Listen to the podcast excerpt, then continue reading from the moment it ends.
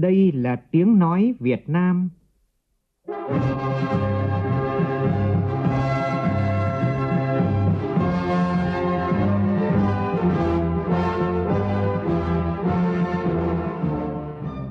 là tiếng nói Việt Nam, phát thanh từ Hà Nội, thủ đô nước Cộng hòa xã hội chủ nghĩa Việt Nam.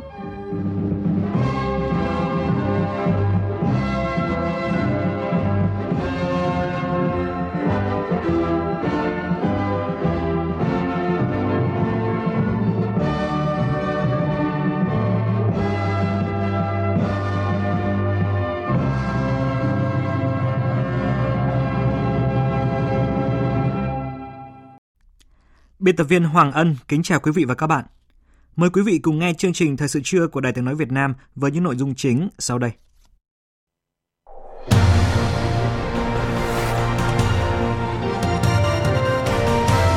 Chủ tịch Quốc hội Nguyễn Thị Kim Ngân dự lễ công bố trang thông tin điện tử, ứng dụng trên thiết bị di động và bộ nhận diện của năm Chủ tịch IPA 2020. Bệnh viện Bạch Mai bác tin đồn có ca bệnh COVID-19. Trong phần tin thế giới, cộng đồng quốc tế quan ngại về tình hình bạo lực tại Belarus sau bầu cử. Một số hãng công nghệ trên thế giới đang bước vào cuộc đua phát triển công nghệ 6G, hứa hẹn mở ra kỷ nguyên Internet vạn vật xung quanh, trong đó con người, các vật thể và không gian kết nối với các giải pháp trí tuệ nhân tạo.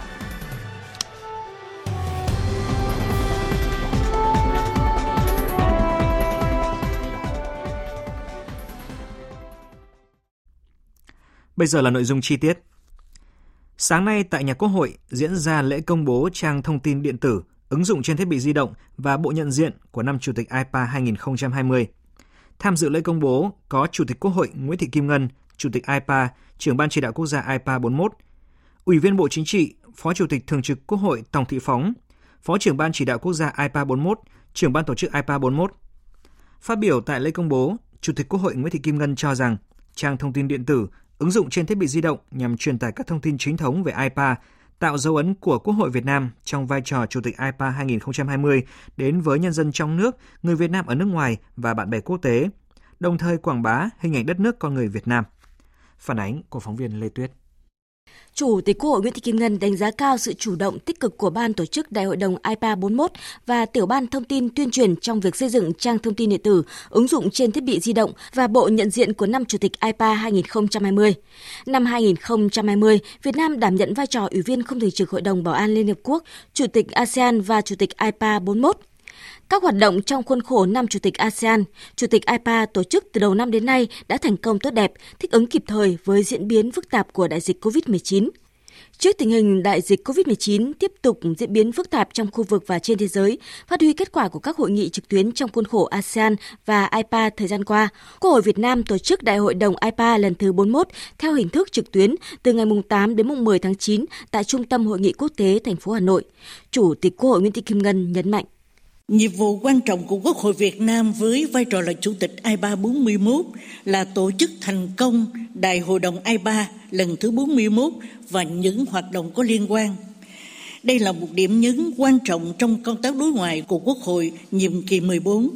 góp phần làm nổi bật những thành tựu ngoại giao nhà nước và ngoại giao nghị viện của Việt Nam. Và đây là lần thứ ba Việt Nam đảm nhận vai trò Chủ tịch IPA và tổ chức Đại hội đồng IPA, thể hiện vai trò trách nhiệm của Quốc hội Việt Nam trong IPA và cũng là lần đầu tiên trong lịch sử Đại hội đồng IPA được tổ chức theo hình thức trực tuyến. Trang thông tin điện tử ứng dụng trên thiết bị di động nhằm truyền tải những thông tin chính thống về IPA,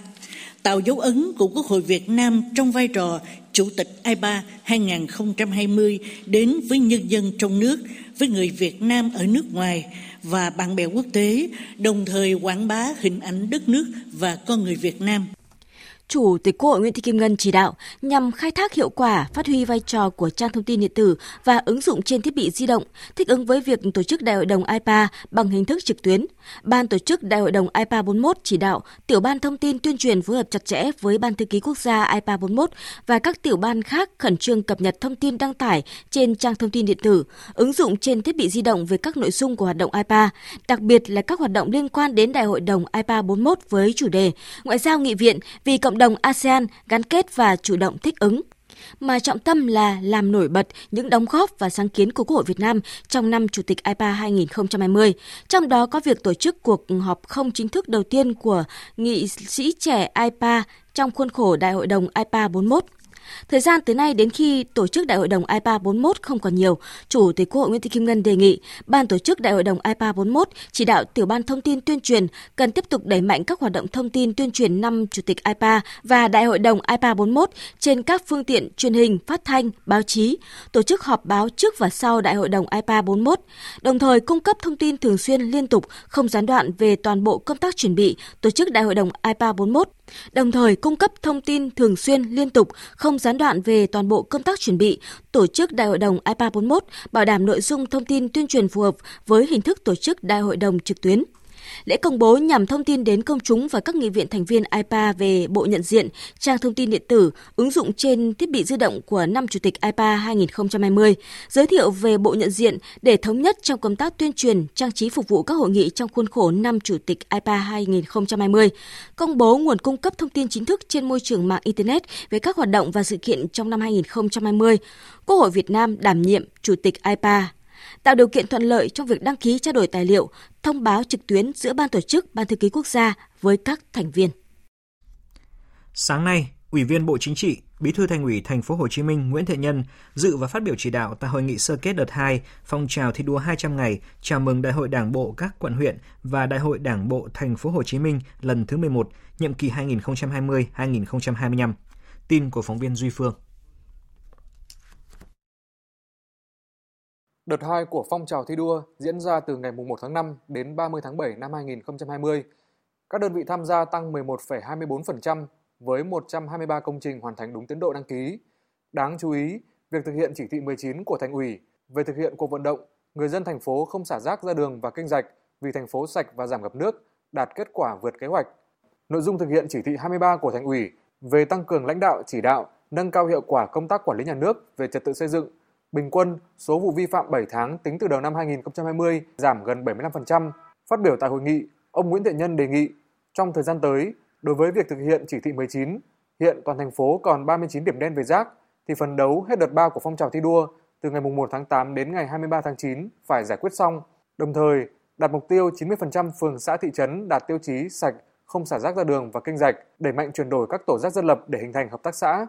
Đối với việc thực hiện chỉ thị 23, có 10 quận huyện không đạt chỉ tiêu đặt ra, giảm 65% số vụ vi phạm, gồm các quận 1, 3, 5, 10, 11, Tân Bình, Tân Phú và các huyện Cần Giờ, Bình Chánh, Nhà Bè. Ông Nguyễn Thiện Nhân yêu cầu phải khắc phục. Đề nghị 10 quận huyện này,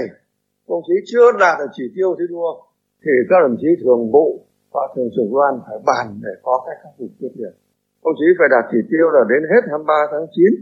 chỉ làm được 75% theo kế hoạch chung. Thưa quý thính giả, vụ nhãn năm nay được mùa lớn nhưng hoạt động xuất khẩu bị ngưng trệ do đại dịch COVID-19. Các nhà vườn, hợp tác xã doanh nghiệp gặp nhiều khó khăn. Nhằm hỗ trợ các nhà vườn hợp tác xã doanh nghiệp nhãn tìm kiếm cơ hội kinh doanh xuất khẩu nhãn và các sản phẩm từ nhãn, sáng nay, Bộ Công Thương phối hợp cùng với Bộ Nông nghiệp và Phát triển Nông thôn và một số cơ quan doanh nghiệp xúc tiến thương mại đã tổ chức hội nghị giao thương trực tuyến quốc tế sản phẩm nhãn Việt Nam 2020. Ghi nhận của phóng viên Thu Trang. Trong số các địa phương mang nhãn tới giới thiệu tại sự kiện này, Sơn La và Hưng Yên có số lượng nhà vườn và các doanh nghiệp tham gia đông đảo nhất. Đây là hai tỉnh trồng nhãn lớn nhất miền Bắc Việt Nam với khoảng 30% diện tích toàn quốc. Niên vụ này hai tỉnh được mùa nhãn nhưng tình hình thực tế đang khiến cho các nhà vườn và doanh nghiệp gặp nhiều khó khăn. Ông Bùi Thế Cử, Phó Chủ tịch Ủy ban nhân dân tỉnh Hưng Yên cho biết. Vụ nhãn năm 2020, tỉnh Hưng Yên có diện tích khoảng 4.600 hecta với sản lượng trên 50.000 tấn ngay từ đầu vụ, tỉnh Yên đã xây dựng kế hoạch xúc tiến thương mại, tổ chức thúc đẩy tiêu thụ sản phẩm cho các địa phương trong nước và xuất khẩu sang các thị trường Mỹ, Nhật Bản, Australia, Trung Quốc. Tuy nhiên do diễn biến của dịch Covid nên việc tiêu thụ nhãn gặp khó khăn, cần sự hỗ trợ của các bộ ngành trung ương, các nhà phân phối, chế biến và chung tay của người tiêu dùng. Thứ trưởng Bộ Công Thương Đỗ Thắng Hải khẳng định đây là hoạt động giao thương trực tuyến đầu tiên chuyên biệt về sản phẩm nhãn Việt Nam nhằm tạo điều kiện thuận lợi cho các nhà vườn doanh nghiệp Việt Nam quảng bá, giới thiệu và chào bán các sản phẩm nhãn, bao gồm trái nhãn tươi, nhãn sấy khô, long nhãn tới các nhà nhập khẩu và phân phối quốc tế. Chất lượng quả nhãn của Việt Nam và các sản phẩm giá trị gia tăng từ quả nhãn đang ngày càng được nâng cao. Ngoài việc tiêu thụ mạnh tại thị trường của Việt Nam thì các sản phẩm nhãn Việt Nam đã được nhiều thị trường lớn và người tiêu dùng trên thế giới biết và đón nhận như là Trung Quốc, Australia, Mỹ, Singapore, Hàn Quốc, Malaysia, Nhật Bản tại thị trường châu Âu, Trung Đông, vân vân. Trong số các thị trường này thì Việt Nam đã xuất được quả nhãn tươi vào các thị trường có yêu cầu rất cao như là Australia, à, Mỹ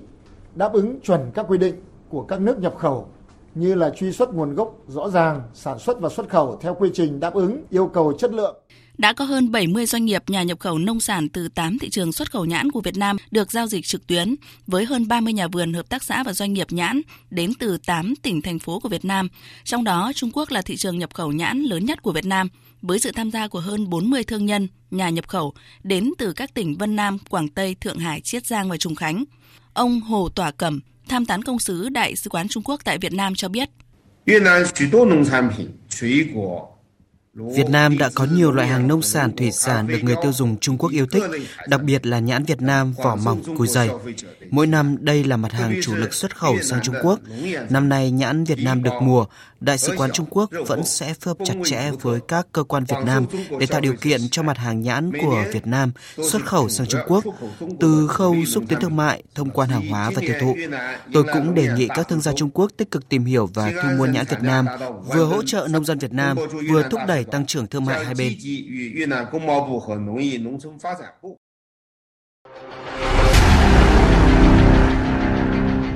Đẩy lùi COVID-19, bảo vệ mình là bảo vệ cộng đồng.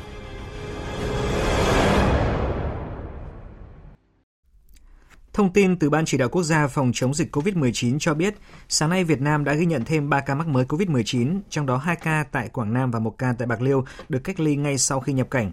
Tổng số ca mắc COVID-19 được ghi nhận ở Việt Nam đến thời điểm này là 883 bệnh nhân. Cũng trong sáng nay, Thứ trưởng Bộ Y tế Nguyễn Trường Sơn, trưởng bộ phận thường trực đặc biệt chống dịch COVID-19 của Bộ Y tế tại thành phố Đà Nẵng, thông tin về trường hợp tử vong của bệnh nhân COVID-19. Đây là trường hợp tử vong thứ 18 kể từ khi đại dịch xảy ra tại Việt Nam. Người tử vong là bệnh nhân thứ 485 là nữ giới, 52 tuổi, có địa chỉ tại Cẩm Lệ, Đà Nẵng. Người này có tiền sử suy thận mạn giai đoạn cuối, tăng huyết áp và đái tháo đường tuyếp 2. Đúng 10 giờ sáng nay tại Bệnh viện Giã Chiến Hòa Vang, thành phố Đà Nẵng, Phó Giáo sư Tiến sĩ Nguyễn Trường Sơn, Thứ trưởng Bộ Y tế, trưởng bộ phận thường trực đặc biệt của Bộ Y tế tại thành phố Đà Nẵng đã trao quyết định công nhận khỏi COVID-19 và giấy ra viện cho 10 bệnh nhân đã 4 lần âm tính với virus SARS-CoV-2. Phóng viên Thành Long tại miền Trung đưa tin. Thì trong số này thì đặc biệt nhất là có một em bé mới 8 tháng tuổi uh, bị mắc à, uh, Covid-19 uh, à, từ một người mẹ mình. Hiện nay thì cháu thì đang được người gì chăm sóc và mẹ thì vẫn đang bị cách ly trung tâm y tế. À, một bệnh nhân thứ hai cũng rất đặc biệt đó là vợ của bệnh nhân một người mà vừa mới tử vong vào ngày 3 tháng 8 thì à, hiện nay thì bà cũng vừa được ra viện thì bây giờ bà cũng trở về nhà để à, tiếp tục hương khói cho chồng mình. Thì trong số 10 bệnh nhân này thì hầu hết là những cái bệnh nhân mà mắc cái đợt đầu và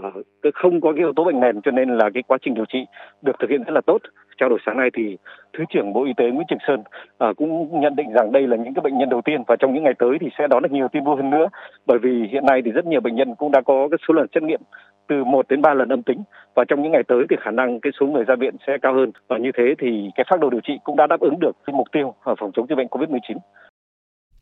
Trước thông tin cho rằng bệnh viện Bạch Mai lại có bệnh nhân mắc COVID-19, đại diện bệnh viện này vừa khẳng định thông tin này là không chính xác, gây hoang mang cho người dân. Phóng viên Văn Hải thông tin chi tiết. Bệnh viện Bạch Mai đang kiểm soát rất chặt tất cả những người ra vào bệnh viện, thực hiện khai báo y tế, kiểm tra thân nhiệt và đeo khẩu trang đầy đủ. Toàn bộ cán bộ, nhân viên, người bệnh, người nhà người bệnh đều đang nỗ lực thực hiện tốt các quy định phòng dịch như đeo khẩu trang, sát khuẩn tay, sát khuẩn bề mặt. Những người bệnh có biểu hiện ho sốt đang điều trị tại bệnh viện đều được làm xét nghiệm PCR.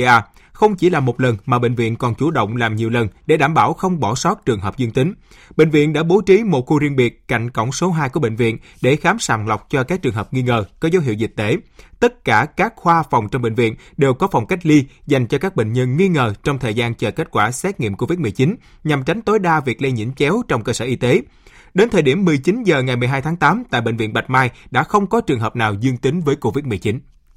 Chủ tịch Ủy ban nhân dân tỉnh Quảng Nam vừa quyết định từ 0 giờ ngày mai sẽ tiếp tục thực hiện nghiêm cách ly xã hội tại thành phố Hội An theo chỉ thị 16 của Thủ tướng Chính phủ để phòng chống dịch COVID-19. Thành phố Hội An sẽ tạm dừng các hoạt động giáo dục và đào tạo, văn hóa, thể thao, lễ hội, hội thi hội diễn, lễ kỷ niệm, triển lãm, nghi lễ tôn giáo, các khu điểm du lịch, khu di tích lịch sử văn hóa danh lam thắng cảnh và đón mới khách du lịch bãi tắm biển. Thưa quý thính giả, thành phố Đà Nẵng đã bước sang tuần thứ ba thực hiện giãn cách xã hội. Đa số người dân thực hiện tốt các quy định về phòng chống dịch COVID-19. Chính quyền thành phố tăng cường các biện pháp siết chặt về giãn cách xã hội. Tuy vậy, ở nhiều nơi vẫn còn tình trạng tụ tập đông người, ăn nhậu gây khó khăn cho công tác phòng chống dịch. Phản ánh của nhóm phóng viên Đài tiếng nói Việt Nam tại miền Trung. Mấy ngày qua, các lực lượng chức năng đã xử lý nghiêm các nhóm thanh niên tụ tập hát karaoke, nhậu nhẹt, đua xe trên đường phố. Tối 31 tháng 7, lúc 23 giờ, Công an phường Nại Hiên Đông, quận Sơn Trà phát hiện 7 thanh niên tụ tập ăn nhậu tại một nhà tạm trên đường Ngô Thị Hương. Trước hành vi bất chấp lệnh cấm, Công an phường xử phạt vi phạm hành chính mỗi trường hợp 7 triệu rưỡi đồng. Ông Trương Châu, Tổ trưởng Tổ xử lý lưu động phòng chống dịch COVID-19 phường Nại Hiên Đông cho biết. Có lớp trẻ thì này cũng ra đường đập đi xe đạp, không mang khẩu trang ở nơi công cộng. Hiện nay thì à, chủ yếu tổ xử lý tập trung tuyên truyền vận động, nhắc nhở, cũng lập biên bản à, nhắc nhở các cái trường hợp vi phạm vận động. Hiện nay thì à, những cái văn bản nó bất cập thì à, đối đó đặc biệt là đối với à, những cái phương tiện xe đạp chưa có cơ sở nào xử lý ở cái việc mà khi ra đường thì không thật sự cần thiết. Những ngày qua, tại một số địa điểm sản xuất cơ sở dịch vụ thiết yếu chưa thể thực hiện giãn cách xã hội cũng tiềm ẩn nhiều nguy cơ dịch bệnh. Tại công ty trách nhiệm hữu hạn một thành viên chế biến thực phẩm Đà Nẵng, tiền thân là trung tâm giết mổ gia súc gia cầm Đà Sơn ở phường Hòa Khánh Nam, quận Liên Chiểu. Mỗi ngày có từ 200 đến 300 người làm việc trong một không gian chật hẹp. Ông Phạm Tuấn Anh, tổng giám đốc công ty trách nhiệm hữu hạn một thành viên chế biến thực phẩm Đà Nẵng cho biết, trước đây mỗi ca làm việc có đến cả ngàn lao động. Tuy nhiên do thành phố cách ly, nhà hàng khách sạn đóng cửa, khách du lịch không còn nên lượng thực phẩm tiêu thụ chỉ còn 1 phần 3. Vì vậy, công ty cũng đã cắt giảm 2 phần 3 nhân công. Theo ông Phạm Tuấn Anh, trong điều kiện nhiệt độ cao của lò mổ, virus gây bệnh COVID-19 không thể tồn tại. Để mà giãn cách mà 2 mét, 2 mét thì chắc chắn là, là rất khó. Thì chính vì vì khó nên là bên chi cục thú y phối hợp với công ty là ta tách ra riêng ra từng các khung giờ riêng ra để mà giảm cái người tham gia hoạt động sản xuất rồi người, người vận chuyển đi đến các chợ đầu mối. Thì ở đây là ngoài chi cục thú y người ta ờ, kiểm soát và đồng thời người ta nhắc luôn là cái việc giãn cách thì còn có bên cái tổ giám sát của bên phường rồi bên ờ, quận trực ở đây rồi họ phối hợp với nhân viên công ty là nhắc nhở ờ, mọi người rồi là đo thân nhiệt rồi khai báo y tế này những ngày qua cả ngày lẫn đêm tại một số đường phố ngõ hẻm trên địa bàn các quận Thanh Khê, Cẩm Lệ, Hải Châu vẫn có một số người đi bán hàng rong như bánh tiêu, bánh gói. Những người này di chuyển nhiều nơi tiếp xúc nhiều người, dễ lây lan dịch bệnh. Tại một số khu dân cư có người mắc COVID-19, chính quyền địa phương đã tiến hành cách ly khoanh vùng khống chế dịch. Tuy nhiên, một bộ phận người dân trong khu vực này lại không tuân thủ cách ly tại nhà, thường xuyên ra ngoài khu cách ly. Đại tá Nguyễn Văn Hoa, trưởng công an quận Liên Chiểu, thành phố Đà Nẵng cho biết, phân công ở các khu vực đến từng cơ sở kinh doanh để mà thông báo cho người ta biết thành phố Đà Nẵng có cái chủ trương như là tạm dừng yêu cầu họ viết cái cam đoan không tổ chức hoạt động này thực ra chủ thì họ không vi phạm nhưng mà cái người mình được do quản lý á, trông coi cái nó thì họ nể tình những khách khứa quen cho nên họ cứ vi phạm trong cái tình hình hiện nay thì chỗ lực lượng cảnh sát giao thông trật tự rồi công an các phường công an quận triển khai lực lượng hết sức là chặt chẽ trên thế giới, số ca mắc COVID-19 vẫn không ngừng tăng. Tính đến sáng nay theo giờ Việt Nam, toàn cầu ghi nhận tổng cộng gần 20 triệu 800 nghìn người mắc COVID-19, trong đó có hơn 751 nghìn người đã tử vong. Tại Pháp, hôm qua ghi nhận thêm hơn 2.500 ca nhiễm mới, con số cao nhất tại nước này kể từ khi gỡ bỏ phong tỏa hồi đầu tháng 5, làm gia tăng lo ngại rằng làn sóng dịch thứ hai đang ập đến. Trước lo ngại này, Bộ trưởng Y tế Pháp Olivier Véran đã trấn an dân chúng. Tôi không biết liệu đây đã là làn sóng thứ hai hay chưa. Tôi chỉ biết rằng có sự khác biệt với những gì nước Pháp phải đối phó hồi tháng 2, tháng 3 năm nay. Đó là không có các tác động lớn lên các bệnh viện. Trong ngày hôm nay, nước Pháp phát hiện trên 2.500 ca nhiễm mới, tức cứ mỗi phút lại có hai người nhiễm bệnh. Nhưng số ca nhiễm này không đi cùng với sự phức tạp trong các bệnh viện, khi số ca nhập viện và số ca bệnh nặng phải hồi sức tăng cường ở tỷ lệ thấp hơn hẳn trước kia. Còn tại New Zealand, sau hơn 3 tháng không có ca lây nhiễm trong cộng đồng thì những ngày qua, bất ngờ xuất hiện những ca mới với tần suất ngày càng nhiều hơn. Sáng nay nước này ghi nhận thêm 14 ca mắc mới COVID-19 và Thủ tướng Jacinda Ardern đã thừa nhận tình hình dịch bệnh đang nghiêm trọng trở lại, song chính phủ đang triển khai các biện pháp khẩn trương. Tại Trung Quốc, thông tin đáng lo ngại là liên tiếp phát hiện virus SARS-CoV-2 trong hàng đông lạnh nhập khẩu. Tiếp theo mặt hàng hải sản đông lạnh nhập khẩu thì thành phố Thâm Quyến, tỉnh Quảng Đông Trung Quốc lại xét nghiệm thấy SARS-CoV-2 trên bề mặt cánh gà đông lạnh nhập khẩu. Như vậy đến nay, đã có ít nhất là 9 địa phương ở nước này phát hiện được virus gây đại dịch COVID-19 trên các mặt hàng thực phẩm nhập khẩu. Bích Thuận, phóng viên Đài tiếng nói Việt Nam thường trú tại Bắc Kinh đưa tin. Hôm nay, Văn phòng Ban Chỉ huy phòng chống dịch COVID-19 thành phố Thâm Quyến, tỉnh Quảng Đông, Trung Quốc đã ra thông báo cho biết, thành phố này vừa phát hiện một mẫu phẩm lấy trên bề mặt sản phẩm cánh gà đông lạnh nhập khẩu từ Brazil cho kết quả dương tính với SARS-CoV-2. Kết quả này có được sau đợt giả soát xét nghiệm thực phẩm đông lạnh nhập khẩu tiến hành ngày 11 tháng 8 và đã qua thẩm tra đối chiếu của Trung tâm Kiểm soát Bệnh tật tỉnh Quảng Đông và thành phố Thâm Quyến ngày 12 tháng 8. Toàn bộ những người có khả năng tiếp xúc với mặt hàng này đã được tiến hành xét nghiệm và cho kết quả âm tính. Những người tiếp xúc gần đã được đưa vào danh sách quản lý sức khỏe. Các sản phẩm còn lại trong kho đông lạnh trên toàn thành phố đã bị niêm phong và tiến hành xét nghiệm với kết quả âm tính. Tất cả sản phẩm cùng loại đã bán ra thị trường đều bị thu hồi và xử lý. Bao bì bên ngoài và môi trường nơi bảo quản mặt hàng này đã được khử trùng diệt khuẩn. Như vậy, theo thống kê chưa đầy đủ, từ tháng 7 đến nay, chỉ trong vòng khoảng 40 ngày, đã có ít nhất 9 địa phương ở Trung Quốc thông báo xét nghiệm thấy SARS-CoV-2 trên bao bì hoặc bề mặt thực phẩm và hải sản đông lạnh nhập khẩu. Chuyên gia Trung Quốc cho rằng, tình trạng này liên quan đến dịch COVID-19 đang hoành hành nghiêm trọng ở nhiều nước trên thế giới. Trong khi đó, quá trình chế biến hàng đông lạnh rất dễ bị ô nhiễm, bởi môi trường có nhiệt độ càng thấp, virus càng tồn tại được lâu. Tại khu vực Đông Nam Á, dịch COVID-19 vẫn tiếp tục diễn biến phức tạp ở Indonesia với hơn 130.000 ca mắc.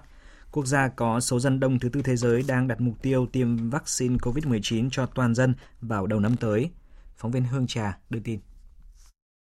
Ngày hôm qua, Indonesia có thêm 1.942 ca mắc mới COVID-19, nâng tổng số ca mắc đại dịch của quốc gia này lên thành 130.718 trường hợp. Tổng thống Indonesia mới đây công bố, nước này đã đặt mục tiêu tiêm vaccine COVID-19 cho toàn dân vào đầu năm 2021. Indonesia đang trong quá trình thử nghiệm lâm sàng giai đoạn 3 vaccine Sinovac của Trung Quốc. Việc thử nghiệm sẽ hoàn thành vào cuối năm 2020 và nếu thành công, Indonesia sẽ sản xuất vaccine vào tháng 1 năm 2021. Biopharma, công ty dược phẩm lớn nhất Đông Nam Á của Indonesia, có thể sản xuất 250 triệu liều vaccine đủ cho toàn dân vào đầu năm sau. Song song với đó, Indonesia cũng đang phát triển vaccine trắng đỏ của riêng quốc gia này trong 3 tháng qua và dự kiến sẽ hoàn thành vào giữa năm 2021.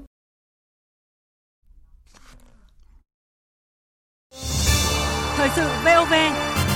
nhanh, tin cậy, hấp dẫn. Chương trình Thời sự trưa của Đài Tiếng Nói Việt Nam xin được tiếp tục với những tin đáng chú ý khác. Thủ tướng Chính phủ Nguyễn Xuân Phúc vừa ký ban hành quyết định về việc giảm tiền thuê đất năm 2020 đối với các đối tượng bị ảnh hưởng bởi dịch COVID-19 theo nghị quyết số 84 của Chính phủ. Cụ thể như sau. Quyết định được áp dụng với đối tượng là doanh nghiệp, tổ chức, hộ gia đình, cá nhân đang được nhà nước cho thuê đất trực tiếp theo quyết định hoặc hợp đồng của cơ quan nhà nước có thẩm quyền dưới hình thức là trả tiền thuê đất hàng năm, phải ngừng sản xuất kinh doanh từ 15 ngày trở lên do ảnh hưởng của đại dịch COVID-19. Đồng thời quyết định cũng áp dụng với cơ quan có thẩm quyền giải quyết hồ sơ giảm tiền thuê đất và các cơ quan tổ chức cá nhân khác có liên quan.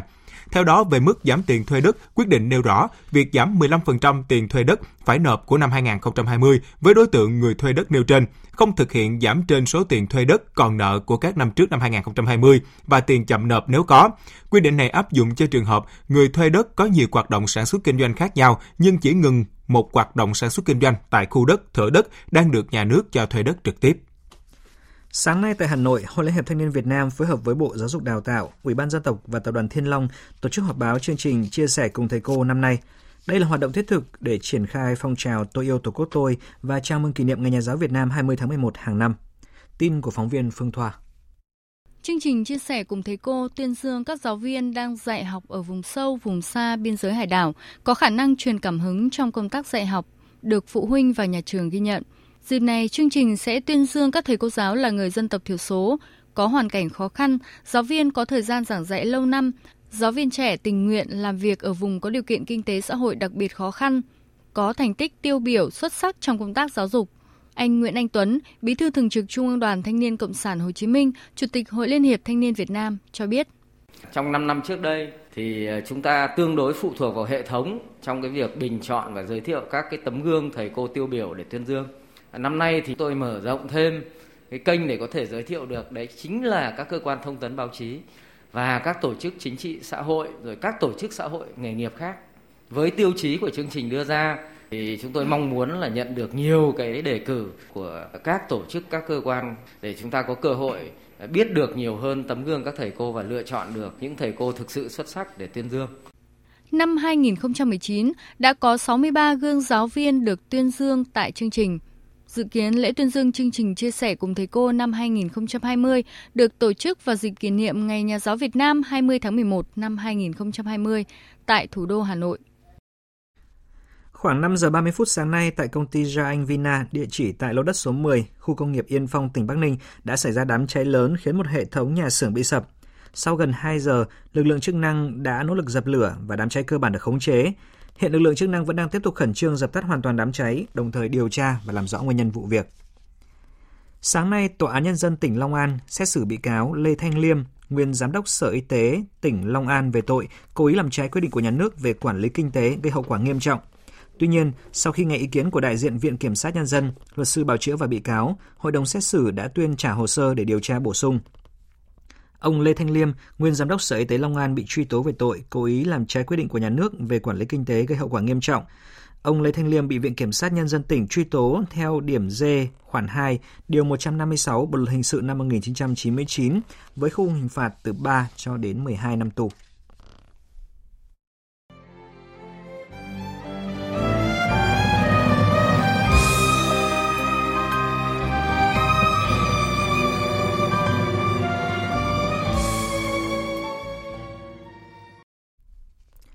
Thưa quý thính giả, nhận được tin nguyên Tổng Bí thư Ban chấp hành Trung ương Đảng Cộng sản Việt Nam Lê Khả Phiêu từ trần, Ban chấp hành Trung ương Đảng Lao động Triều Tiên, lãnh đạo Hàn Quốc, lãnh đạo Cộng hòa Nicaragua, lãnh đạo các đảng đã gửi điện thư chia buồn tới lãnh đạo Đảng, Nhà nước, Nhân dân Việt Nam và gia quyến đồng chí Lê Khả Phiêu. Trong điện và thư chia buồn, các nhà lãnh đạo đều khẳng định đồng chí Lê Khả Phiêu là nhà cách mạng lão thành, có nhiều công hiến cho sự nghiệp phát triển, thống nhất đất nước và sự nghiệp xây dựng chủ nghĩa xã hội của Việt Nam. Nhận được tin nguyên Tổng Bí thư Lê Khả Phiêu từ trần, hôm qua, Đảng Cộng sản Australia đã gửi điện chia buồn tới Đảng Cộng sản Việt Nam. Việt Nga, phóng viên Đài tiếng nói Việt Nam thường trú tại Australia thông tin. Bức thư mà Đảng Cộng sản Australia gửi Tổng Bí thư Nguyễn Phú Trọng viết: Đảng Cộng sản Australia gửi lời chia buồn sâu sắc nhất tới Đảng Cộng sản Việt Nam, chính phủ và nhân dân Việt Nam trước việc nguyên Tổng Bí thư Lê Khả Phiêu từ trần Đảng Cộng sản Australia khẳng định là đồng chí của nhiều người, nguyên Tổng Bí thư Lê Khả Phiêu đã cống hiến cả cuộc đời mình cho sự nghiệp cách mạng xã hội chủ nghĩa, phục vụ trong quân đội nhân dân Việt Nam, tham gia cuộc chiến đấu giải phóng dân tộc khỏi chế độ thực dân. Đảng Cộng sản Australia tin tưởng rằng di sản và cuộc đời của nguyên Tổng Bí thư Lê Khả Phiêu sẽ được ghi nhớ và ông sẽ là một tấm gương sáng cho các thế hệ mai sau. Thưa quý thính giả, từ những năm tháng giữa chiến trường khốc liệt hay là trong thời bình, nguyên Tổng Bí thư Lê Khả Phiêu luôn dành tình cảm sâu sắc đối với cán bộ, chiến sĩ và nhân dân cả nước. Đặc biệt, nguyên Tổng Bí thư Lê Khả Phiêu luôn dành nhiều tình cảm sâu đậm cho cán bộ, chiến sĩ và lực lượng vũ trang của tỉnh Thanh Hóa. Đại tá anh hùng lực lượng vũ trang Lê Xuân Sinh, người may mắn được nhiều lần tiếp xúc trực tiếp với Thượng tướng Lê Khả Phiêu khi ông còn công tác trong quân đội cũng như giữ cương vị Tổng Bí thư Ban chấp hành Trung Đảng sau này. Với ông ấn tượng sâu sắc nhất về Thượng tướng Lê Khả Phiêu là một người chỉ huy gần gũi, giản dị, hết mực quan tâm đến cán bộ chiến sĩ, một người cán bộ hết lòng với Đảng, với nhân dân. Trong dịp bác Phiêu về, tỉnh ủy và bác có gửi tặng cho tôi một bức ảnh phải nói là vô cùng cảm động, rất cảm động bởi vì người chỉ huy của tôi trong chiến tranh trao lại cho tôi một bức ảnh vô cùng quý giá và gửi để cho tấm gương à, luôn luôn nhìn thấy bác làm theo bác và trung thành với sự nghiệp cách mạng của đảng và nhà nước. Là người lính dạn dày kinh nghiệm lặn lội suốt chiều dài lịch sử các cuộc đấu tranh giải phóng dân tộc và làm nhiệm vụ quốc tế. Từ người chiến sĩ binh nhì đến thượng tướng, chủ nhiệm Tổng cục Chính trị Quân đội Nhân dân Việt Nam và sau này là Tổng bí thư Đảng Cộng sản Việt Nam. Dù ở cương vị công tác nào, đồng chí Lê Khả Phiêu cũng luôn hoàn thành xuất sắc trọng trách trước Đảng, Nhà nước, quân đội và nhân dân. Trung tá Phạm Quang Thư, nguyên trưởng ban chính sách Bộ Chỉ huy quân sự tỉnh Thanh Hóa cho biết, đối với lực lượng vũ trang tỉnh Thanh Hóa, đồng chí luôn quan tâm chăm lo giáo dục, bồi dưỡng cán bộ chiến sĩ, luôn dõi theo sự tiến bộ của lực lượng vũ trang tỉnh trong những năm chiến tranh cũng như sự nghiệp xây dựng và bảo vệ Tổ quốc. Tôi thì có may mắn là khi được à, Bộ Chỉ huy quân sự tỉnh giao làm trưởng ban chính sách thì được cái là ba lần là đi là phục vụ ờ, đoàn với thủ trưởng Lê Khả Phi. Thì ra cụ gặp tất cả cán bộ chiến sĩ lão mê, cụ nói hai vấn đề. Một là phải coi đảo là nhà, biển cả là quê hương. Và thứ hai là phải chăm lo đến đời sống anh em chiến sĩ ở đây. Và thứ hai cụ dặn rằng là nhân dân của tỉnh ra đi đánh cá và nhân dân của các tỉnh khác đi đánh cá này này nếu gặp bão gặp là rông bão họ chạy vào chỗ ẩn thì phải đưa họ lên đây nó nói là tình quân dân trong chiến tranh cũng thế mà trong hòa bình thì các đồng chí lưu ý từ những lời căn dặn và chỉ bảo quý giá của thượng tướng tổng bí thư lê khả phiêu trong mỗi lần về thăm cán bộ chiến sĩ lực lượng vũ trang thanh hóa đã biến lời dạy của đồng chí thành những việc làm và hành động cụ thể chủ động tham mưu cho cấp ủy chính quyền địa phương lãnh đạo, chỉ đạo, điều hành thực hiện có chất lượng, hiệu quả nhiệm vụ quân sự quốc phòng, tạo môi trường thuận lợi cho phát triển kinh tế xã hội của tỉnh nhà, đồng thời xây dựng lực lượng vũ trang Thanh Hóa vững mạnh toàn diện, hai lần được phong tặng danh hiệu anh hùng lực lượng vũ trang nhân dân. Thiếu tá Nguyễn Anh Phương, trợ lý tuyên huấn phòng chính trị, Bộ Chỉ huy quân sự tỉnh Thanh Hóa khẳng định, được biết đến đồng chí Thượng tướng, nguyên Tổng Bí thư là một chiến sĩ cách mạng kiên trung, và là một nhà lãnh đạo xuất sắc nhưng rất ân cần, gần gũi. À, chúng tôi được biết đến đồng chí Thượng tướng, đồng chí Nguyên Tổng Bí Thư là một người chiến sĩ cách mạng kiên trung và là một nhà lãnh đạo xuất sắc. À, đồng chí có rất nhiều những cái đóng góp quan trọng cho Đảng, cho đất nước và đặc biệt là cho quân đội nhân dân Việt Nam. Noi gương Thượng tướng Nguyên Tổng Bí thư Lê Khả Phiêu, người chiến sĩ cách mạng kiên trung, người lãnh đạo mẫu mực của Đảng, của quân đội, cán bộ chiến sĩ lực lượng vũ trang Thanh Hóa nguyện không ngừng rèn luyện, phấn đấu, khắc phục mọi khó khăn, thử thách,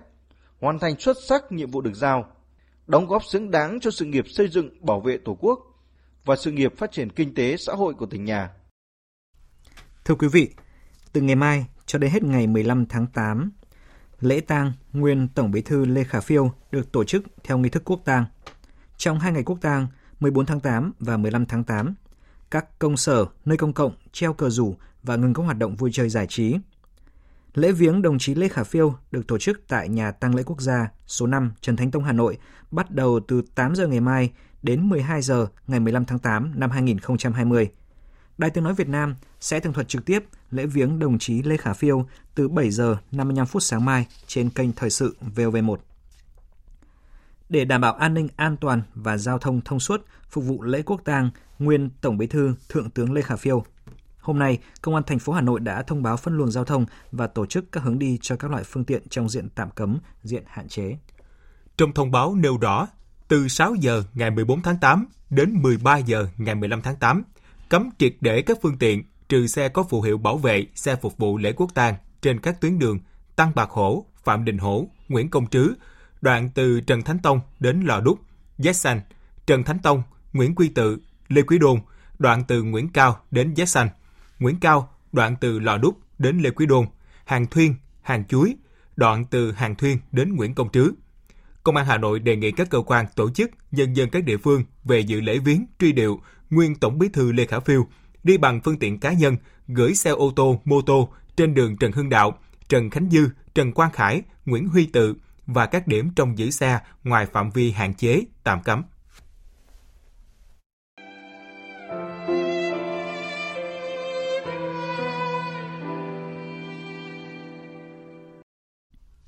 Thưa quý vị, nhận lời mời của Ngoại trưởng Indonesia Retno Masudi hôm qua, Phó Thủ tướng, Bộ trưởng Ngoại giao Phạm Bình Minh đã tham dự và phát biểu tại phiên thảo luận mở cấp cao trực tuyến của Hội đồng Bảo an Liên Hợp Quốc về chủ đề Đại dịch và các thách thức đối với hòa bình bền vững. Phát biểu tại cuộc họp, Phó Thủ tướng Bộ trưởng Ngoại giao Phạm Bình Minh nhấn mạnh, để giải quyết cuộc khủng hoảng có hệ lụy đa chiều, cần có những giải pháp toàn diện, Do đó, ở cấp độ quốc gia, cần sự tham gia vào cuộc của toàn bộ hệ thống chính trị, củng cố thể chế, xây dựng lòng tin và thúc đẩy hợp tác. Trong đó cần dành sự quan tâm hỗ trợ đến các nhóm dễ bị tổn thương như người già, phụ nữ và trẻ em. Ở cấp độ toàn cầu, thúc đẩy các nỗ lực hợp tác đa phương. Trên cơ sở đó, Việt Nam quan nghênh việc Hội đồng Bảo an đã thông qua nghị quyết 2532 về ứng phó với COVID-19 và lời kêu gọi của Tổng thư ký Liên Hợp Quốc về ngừng bắn toàn cầu – đồng thời kêu gọi dỡ bỏ các lệnh trừng phạt và tạo điều kiện hỗ trợ nhân đạo cho các quốc gia trong bối cảnh đại dịch COVID-19. Phó Thủ tướng đề cao vai trò của các phái bộ gìn giữ hòa bình Liên Hợp Quốc trong việc hỗ trợ các quốc gia, cho rằng sự tham gia và phối hợp đồng bộ của toàn hệ thống Liên Hợp Quốc đóng vai trò quyết định trong việc hiện thực hóa cam kết xây dựng nền hòa bình và phát triển bền vững. Chia sẻ kinh nghiệm của ASEAN, Phó Thủ tướng Bộ trưởng Ngoại giao Phạm Bình Minh khẳng định vai trò quan trọng của các tổ chức khu vực và cho biết trong cuộc chiến chống lại COVID-19, Indonesia và Việt Nam cùng với các quốc gia ASEAN khác đã quy động sức mạnh chung của cộng đồng nhằm bảo vệ sức khỏe của tất cả người dân, vực dậy nền kinh tế, không để những tác động của đại dịch làm ảnh hưởng đến hòa bình và an ninh của khu vực. Cho rằng cuộc chiến chống COVID-19 là cuộc chiến không của riêng ai. Phó Thủ tướng Bộ trưởng khẳng định cam kết của Việt Nam và kêu gọi tăng cường hợp tác, đoàn kết quốc tế để cùng nhau ứng phó thành công với đại dịch này. Về tình hình tại Belarus, 4 ngày sau cuộc bầu cử tổng thống, tình hình tại quốc gia này vẫn diễn biến căng thẳng. Đụng độ giữa cảnh sát và người biểu tình phản đối kết quả bầu cử đã khiến cho hai người thiệt mạng và hàng trăm người khác bị thương. Nhiều nước đã bày tỏ quan ngại về tình hình bạo lực tại quốc gia Đông Âu này. Biên tập viên Thu Hoài tổng hợp thông tin. Các cuộc biểu tình ở Belarus đã bước sang ngày thứ tư liên tiếp tại thủ đô Minsk và nhiều thành phố khác. Các cuộc biểu tình bùng phát tại Belarus sau khi kết quả sơ bộ của bầu cử tổng thống được công bố với chiến thắng áp đảo thuộc về tổng thống đương nhiệm Alexander Lukashenko. Ứng cử viên đối lập bà Tikhanovskaya, đối thủ chính của ông Lukashenko chỉ nhận được 9,9% số phiếu bầu, trong khi ba ứng cử viên khác, mỗi ứng cử viên chỉ giành được chưa tới 2% số phiếu ủng hộ. Về phần chính phủ Belarus, trong bài phát biểu trên truyền hình hôm qua, Tổng thống Alexander Lukashenko đã nói rằng đảm bảo an ninh nhằm thiết lập lại trật tự là ưu tiên đối với chính phủ Belarus vào lúc này. Xét trên tình hình hiện nay, phần việc quan trọng nhất đối với các cơ quan chính phủ là đảm bảo an ninh cho toàn thể người dân, bảo vệ hiến pháp nhằm giúp đất nước vận hành hiệu quả.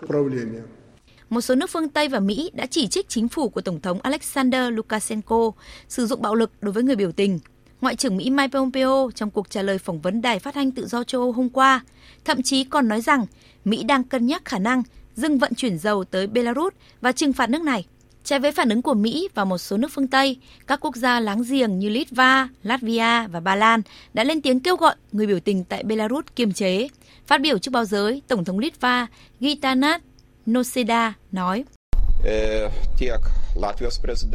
Chúng tôi muốn làm trung gian, hòa giải tình hình Belarus. Chúng tôi sẽ cố gắng liên lạc với các bên liên quan để đàm phán và quyết định xem liệu họ có sẵn sàng giải quyết xung đột hay không. Đây sẽ là đường hướng chúng tôi sử dụng nhằm tìm kiếm giải pháp hòa bình cho Belarus, cố gắng giải quyết vấn đề theo cách ít gây ra tổn thất nhất. Về diễn biến chính trị tại Mỹ, Thượng nghị sĩ Kamala Harris hôm qua theo giờ địa phương đã lần đầu tiên ra mắt sau khi được cựu Phó Tổng thống Joe Biden chọn làm liên danh tranh cử. Tin của Phạm Huân, phóng viên Đài tiếng nói Việt Nam, thường trú tại Mỹ. Trong buổi ra mắt tại bang Delaware, Thượng nghị sĩ Harris đã chỉ trích Tổng thống Donald Trump không kiểm soát được đại dịch COVID-19 và khiến nước Mỹ rơi vào một cuộc khủng hoảng kinh tế trong khi phải đối phó với sự bất bình đẳng về sắc tộc và xã hội. Trong khi đó, ông Joe Biden cho rằng ông đã đúng khi chọn bà Harris cho vị trí Phó Tổng thống. Ông Biden khẳng định bà Harris đã sẵn sàng cho công việc và sẽ cùng ông xây dựng lại đất nước. Liên danh tranh cử của Đảng Dân Chủ ra mắt chỉ vài ngày trước khi diễn ra đại hội của đảng này từ ngày 17 tháng 8 tới ngày 20 tháng 8, khi ông Biden sẽ chấp nhận đề cử chính thức của Đảng Dân Chủ ra tranh cử Tổng thống. Đại hội của Đảng Cộng Hòa sẽ diễn ra một tuần sau đó. Sau Cộng hòa Séc, Ngoại trưởng Mỹ Mike Pompeo hôm nay đã tới Slovenia, chặng dừng chân thứ hai trong chuyến công du 5 ngày tới một loạt nước Trung và Đông Âu – Chuyến đi mang theo nhiều thông điệp không chỉ gửi tới các đối thủ truyền thống như là Trung Quốc hay Nga hay các đồng minh quan trọng như Đức, mà hơn hết là tới cử tri trong nước về sự thành công của ngoại giao Mỹ, về một nước Mỹ luôn làm chủ cuộc chơi. Biên tập viên Đài tiếng nói Việt Nam tổng hợp thông tin. Mỹ sẽ luôn sát cánh và không để bất kỳ quốc gia nào thực hiện chính sách bắt nạt nhằm vào các đồng minh. Đây là lập trường đáng chú ý của Ngoại trưởng Mỹ Mike Pompeo tại Cộng hòa Séc, chặng dừng chân đầu tiên trong chuyến công du chung và Đông Âu – đây không chỉ là lời cảnh báo của người đứng đầu ngành ngoại giao Mỹ về các đồng minh truyền thống như Nga hay Trung Quốc, mà cả những quốc gia đồng minh đang xa lánh Mỹ như Đức. Ngoại trưởng Mike Pompeo nhấn mạnh. Mục đích tôi có mặt ở đây là nhắc nhở người dân Séc rằng chúng tôi sẵn sàng hỗ trợ Cộng hòa Séc nếu có bất kỳ quốc gia nào tìm cách bắt nạt các bạn. Chúng tôi sẽ ở ngay bên cạnh các bạn. Theo giới chuyên gia, lập trường này cũng sẽ được nhắc lại trong chuyến thăm Slovenia trong ngày hôm nay, sau đó là Áo và Ba Lan. Giới phân tích nhận định, Chuyến đi nhằm đối phó với sự ảnh hưởng ngày càng mở rộng của Nga và Trung Quốc tại châu Âu, đặc biệt là trong các lĩnh vực trọng yếu như năng lượng, cơ sở hạ tầng và viễn thông. Chuyến thăm cũng diễn ra trong bối cảnh Mỹ vừa thông báo rút gần 12.000 quân ra khỏi Đức, chuyển trụ sở Bộ Chỉ huy sang Bỉ. Mỹ nhiều lần chỉ trích Đức trong vấn đề chi tiêu quốc phòng cũng như cáo buộc Đức lợi dụng Mỹ trong lĩnh vực thương mại. Đức không nằm trong lịch trình chuyến đi, nhưng hai điểm đến của ông Mike Pompeo là Cộng hòa Séc và Áo đều là hai nước có chung biên giới với Đức. Hãng tin Reuters hôm nay đưa tin, tập đoàn công nghệ ByteDance của Trung Quốc đang tiến hành các cuộc đàm phán với tập đoàn Reliance Industry của Ấn Độ nhằm tìm hướng đi mới cho nền tảng ứng dụng video tại quốc gia 1,3 tỷ dân này. Theo nguồn tin này, hai tập đoàn công nghệ đã bắt đầu các cuộc đàm phán từ cuối tháng trước nhưng chưa đạt được thỏa thuận. Hoạt động kinh doanh của ứng dụng TikTok tại Ấn Độ hiện được định giá khoảng 3 tỷ đô la Mỹ với hơn 200 triệu người sử dụng. Bên cạnh đó, việc đầu tư vào ứng dụng TikTok có thể giúp cho tập đoàn Reliant Industry mở rộng quy mô tiếp cận người dùng tại Ấn Độ. Mặc dù nền tảng ứng dụng của geo của tập đoàn này hiện có hơn 340 triệu khách hàng. Ứng dụng tạo video TikTok của tập đoàn Biden hiện đối mặt với sự tẩy chay của chính quyền Tổng thống Mỹ Donald Trump khi mà tuần trước ông Donald Trump đã tuyên bố lệnh cấm hoạt động của ứng dụng này tại nước mỹ vì cho rằng đe dọa đến an ninh quốc gia. Một thông tin rất đáng chú ý, nhiều hãng công nghệ trên thế giới đang bước vào cuộc đua phát triển công nghệ 6G. Hôm qua, công ty điện tử LG của Hàn Quốc đã chính thức thông báo ký một thỏa thuận với các đối tác trong nước nhằm phát triển công nghệ viễn thông này. Công ty LG dự kiến sẽ thương mại hóa hệ thống 6G vào năm 2029. Công nghệ này hứa hẹn sẽ mở ra kỷ nguyên Internet vạn vật xung quanh, trong đó con người, các vật thể và không gian kết nối với các giải pháp trí tuệ nhân tạo. Năm ngoái, công ty này đã mở một phòng thí nghiệm và nghiên cứu 6G để phát triển các công nghệ cốt lõi. Thưa quý vị, về tình hình mưa lũ tại Trung Quốc, miền Đông Bắc và Tây Bắc Trung Quốc lại đang hứng chịu đợt mưa lớn mới từ nay cho đến ngày 16 tháng 8. Trong khi đó, một đợt lũ lớn cũng sắp đổ vào đập Tam Hiệp, con đập lớn nhất thế giới. Phóng viên Bích Thuận, thường trú tại Bắc Kinh, đưa tin. Từ sáng qua đến sáng nay, thủ đô Bắc Kinh, thành phố Thiên Tân và tỉnh Hà Bắc Trung Quốc đã xảy ra đợt mưa lớn nhất kể từ đầu mùa lũ đến nay. Trong đó, lượng mưa lớn nhất đo được ở khu mới Hùng An, tỉnh Hà Bắc lên tới 241 mm. Khoảng 400 chuyến bay đã bị hủy, hơn 190 công viên và các điểm du lịch được lệnh đóng cửa. Tính đến sáng nay, đã có gần 130 tuyến xe buýt phải hủy do một số khu vực bị ngập nước nghiêm trọng khiến giao thông gián đoạn.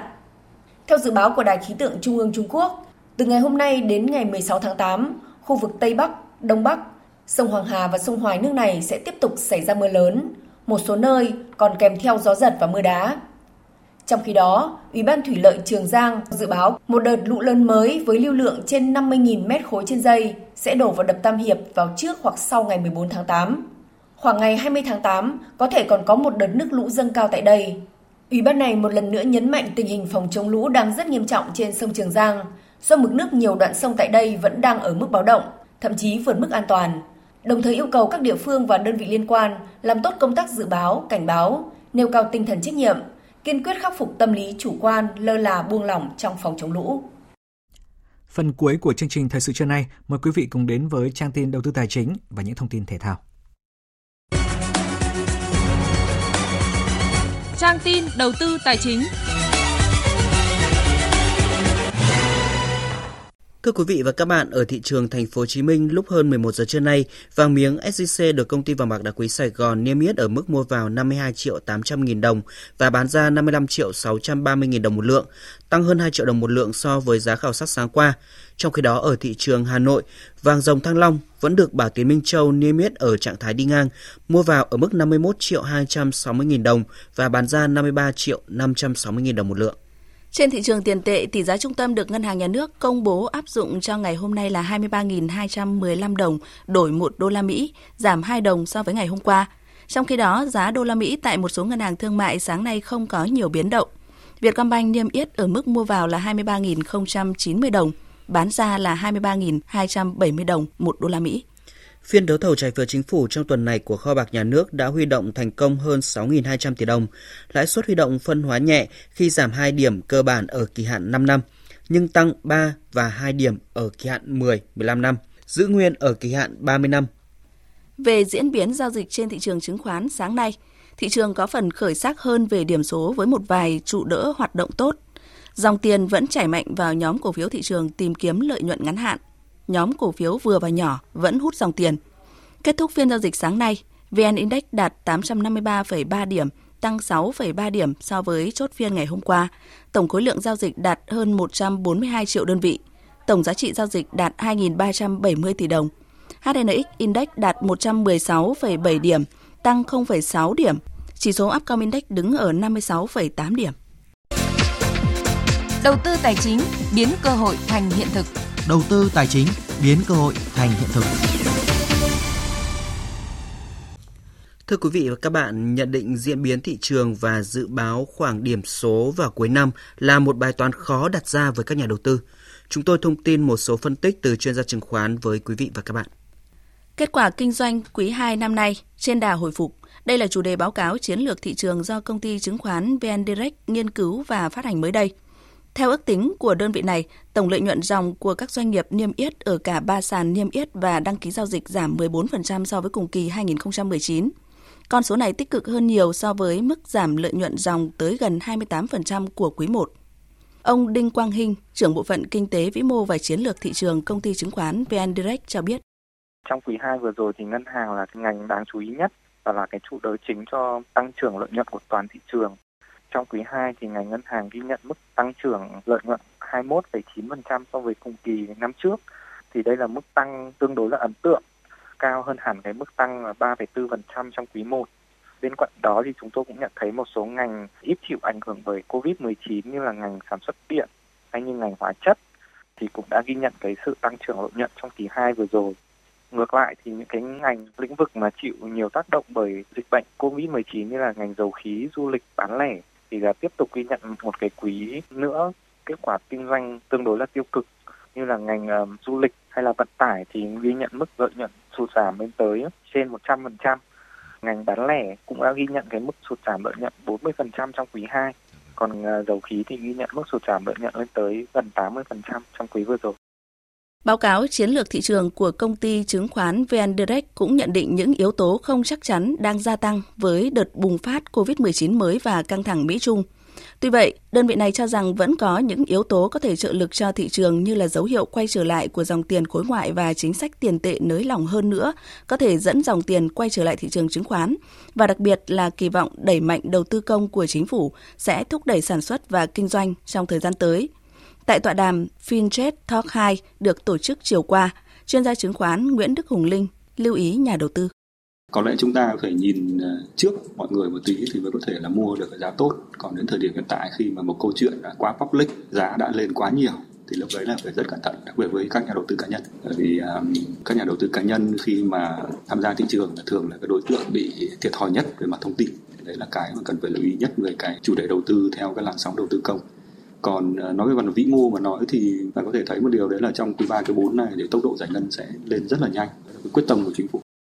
Báo cáo chiến lược thị trường của công ty chứng khoán VN Direct thì dự báo trong kịch bản cơ sở, lợi nhuận của các doanh nghiệp trong rổ VN Index sẽ giảm 5 đến 6% so với cùng kỳ trong năm 2020 so với mức tăng 7,1% trong năm 2019. VN Direct kỳ vọng VN Index có thể kết thúc năm nay ở vùng 840 cho đến 920 điểm.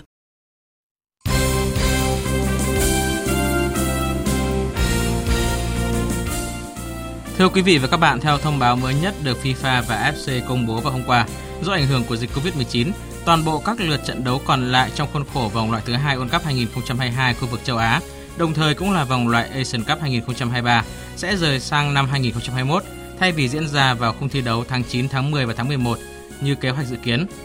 Liên đoàn bóng đá Việt Nam đã có buổi làm việc với huấn luyện viên trưởng Park Hang-seo và thống nhất sẽ điều chỉnh kế hoạch tập trung đội tuyển quốc gia vào cuối năm thay vì giữa tháng 8 như kế hoạch ban đầu. Đối với đội tuyển U22 quốc gia, do hướng tới mục tiêu SEA Games 31 nên sẽ hội quân từ ngày 16 tháng 8 đến 28 tháng 8 tới tại Trung tâm Đào tạo bóng đá trẻ Việt Nam như phương án đã được xây dựng. Tổng thư ký VFF Lê Hoài Anh cho biết. Các quốc gia đã có cái sự chuẩn bị cho những trận đấu rất then chốt và quan trọng của vòng loại World Cup. Ờ, cái thứ hai thì cái trách nhiệm của các liên đoàn quốc gia là sẽ phải chuẩn bị uh, cao nhất cho đội tuyển của mình và sẵn sàng khi mà trận đấu được diễn ra thì sẽ sẵn sàng đáp ứng để ờ, thi đấu những trận đấu quan trọng như vậy. Do vậy chúng tôi vẫn xác định là chúng tôi vẫn có những kế hoạch chuẩn bị để sẵn sàng khi mà có trận đấu diễn ra chúng ta sẽ sẵn sàng cao nhất để mà thực hiện trận đấu đó. Mới đây, tân giám đốc kỹ thuật VFF ông Yusuke Adachi đã có mặt tại Việt Nam sau khi đáp chuyến bay từ Nhật Bản tới sân bay quốc tế Vân Đồn, Quảng Ninh. Tại đây, ông Yusuke Adachi sẽ thực hiện cách ly y tế 14 ngày theo quy định, đảm bảo công tác phòng chống dịch COVID-19. Sau khi hết cách ly, ông Adachi sẽ chính thức ký hợp đồng cùng VFF.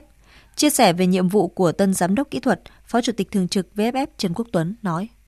Ngoài những cái công việc uh, hoạch định tổ chức uh, lên kế hoạch cho các cái đội tuyển trẻ Việt Nam thì ông Malachi uh, ờ, còn phải chịu trách nhiệm là đào tạo nguồn nhân lực cho bóng đá trẻ Việt Nam, đặc biệt là hệ thống các huấn luyện viên trẻ ở các câu lạc bộ, ở các trung tâm bóng đá, rồi các giám đốc kỹ thuật cho các trung tâm bóng đá để làm sao mà có cái sự à, phối hợp cũng như là nâng cao cái chất lượng à, cập nhật tất cả những cái thông tin quốc tế cũng như những cái phương pháp mà hiện đại tiên tiến nhất mà hiện nay à, để chúng ta có cái bước tiếp cận ngày càng ngắn hơn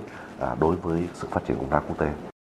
Chiều qua, Ban kỷ luật Liên đoàn bóng đá Việt Nam ban hành quyết định kỷ luật ban tổ chức trận đấu của câu lạc bộ bóng đá Dược Nam Hà Nam Định trên sân vận động Thiên Trường Nam Định 15 triệu đồng do để xảy ra tình trạng khán giả sử dụng các phương tiện cổ động không phù hợp, phản cảm trong trận đấu giữa hai câu lạc bộ